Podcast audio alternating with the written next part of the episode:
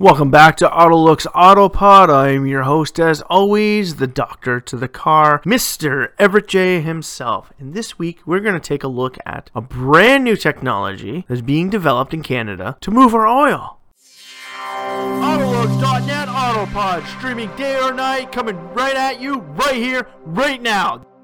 Welcome back to Autolux Autopod. I am your host, Everett J. Keep following our Facebook, Twitter, LinkedIn, YouTube, Podbean, iTunes, Pinterest, and take a look over at www.autolux.net for all your up-to-date facts on corporate websites, new ratings, and of course, the Autopod from Autolux. This week, we're taking a look at something new, something great that actually came out early 2019. Well, we've been having lots of problems in Canada trying to get our oil to marketplace. We have issues with protesters in British Columbia. We have issues with the province of Quebec not allowing pipelines to cross their province to get our oil to the East Coast. And we're also having issues trying to build damn pipelines into the States so we can get our hard crude down to the refineries on the Gulf Coast as well well? Well, CN Rail, Canadian National Rail Corporation, one of the biggest rail companies out there, decided to team up with a bunch of engineers and scientists from Calgary. They wanted to find a way that they can move oil via railways. Well, It'll help boost their income. It gets more trains on the track, more cars moving, and more jobs moving. Right now, CN and CP are unloading tons of people. They had their strike just before Christmas, and they're actually unloading tons of people. They're any early retirement or retirement people they're hoping to get rid of because they're going to shed thousands of jobs across North America. It's sad to say for all those people about to lose their jobs, and sad to say for the rail industry. But CN and these people have been working on this thing. I'm going to post this link here to these bitumen pucks. It's a pilot plant that they're trying out and they're going to see if they can make these things. These pucks are basically our heavy crude covered in a wax film where if it falls out of the tanker container that it is in, derailment, which we all know, if you don't know about, just look back. There's a massive gas explosion in Quebec a few years back because of rail cars. And you constantly hear about oil spills and chemical spills when trains jump off the tracks. Well, these bitumen pucks that they are working on would make it so much easier. Why? They're more environmentally friendly friendly if a spill happens. These things, we've actually seen these things, pretty neat. You can take them and you can put them in water. And unlike the Exxon Valdez, they won't spread the oil everywhere. No, they just float on the surface. So when the cleaning people come by, they could just go through and just like pulling dirt off, the, skimming the top of your pool. The same thing. They can just skim these things off and away we go. Now, that's the theory behind it. They're still in the feasibility stage looking at can they make these things and will they 100% work? Because that's the thing. They have to be 100%. And if they do, well, it's good news for us. Good news for the States. We can now ship our stuff. But like I said, we're still having issues. Because if they won't allow pipelines, the same people are going to try and protest and fight the trains for bringing these things. Even though they're, more, they're environmentally friendly. You got to think about it. People protesting these things are the same people that are driving there in gas guzzling vehicles and using oil based products in their shoes and clothing as well. You have to remember, if you're going to protest something, you have to protest it 100% correctly. If there's a spot of oil on you, you're supporting the industry. These pucks, I'm not promoting the oil industry, and I feel that we need to move away from fossil fuels into alternative fuels such as fuel cell and electric. But until the day happens, we still need to keep powering our vehicles with fossil fuel sources. But moving these things through CN will help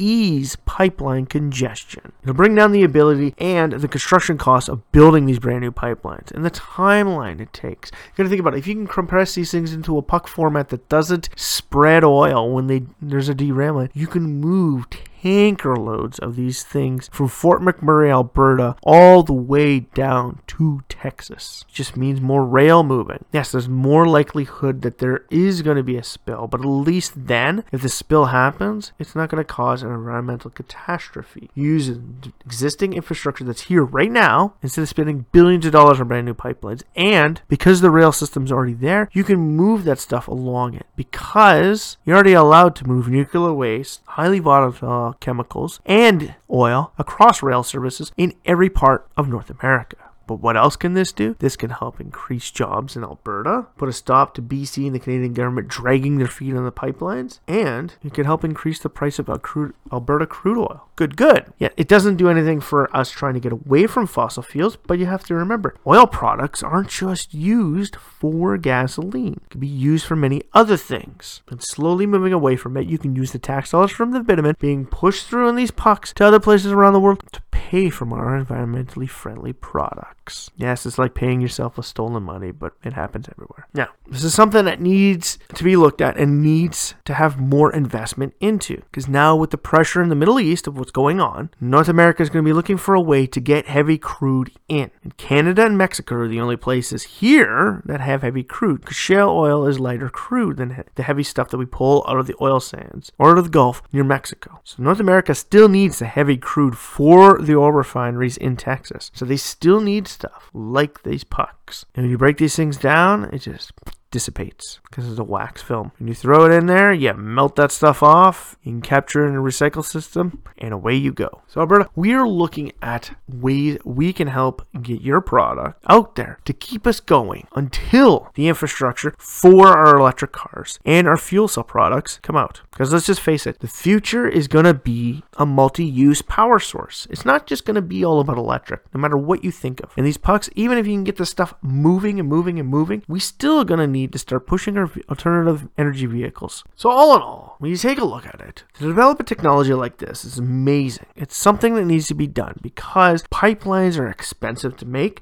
expensive to maintain, and when there's spills, there's major environmental implications. If you can manage to compress the oil based products into a puck format that does not cause an environmental hazard and move it along an existing infrastructure, it is a massive win win. It is just like electric cars having supercharger stations set up. It is an infrastructure infrastructure that's already in place, you're just overutilizing it. You're not maxing it out, you're just utilizing it to the max benefit. So, really, does this technology need to go out? Does this technology need to help us? It does. Alberta needs to get its oil out there, and the Americans need to get our heavy crude. So, in the end, it's a win win for both sides of the nation. So, all in all, this is Evan from Autolux letting you know that Alberta has tons of oil, the third largest oil reserves in the world after Saudi Arabia and Venezuela. And if we can't get that product out to the masses, when the pipelines get shut down elsewhere in the world, or actually our pipelines get shut down, what choice do we have? It's just a bunch of gold sitting that we can't do anything with. Finding a way to move it is the best answer for the entire industry as a whole. This is Evan from Autolux.net saying keep following our Twitter, Facebook, LinkedIn, Pinterest, YouTube, Podbean, iTunes, and at www.autolux.net for all your up to date facts about moving oil and the future of alternative fuels for our power sources of vehicles, houses, and everything else around the world. So strap yourself in for this one fun, wild ride from Autolux.net.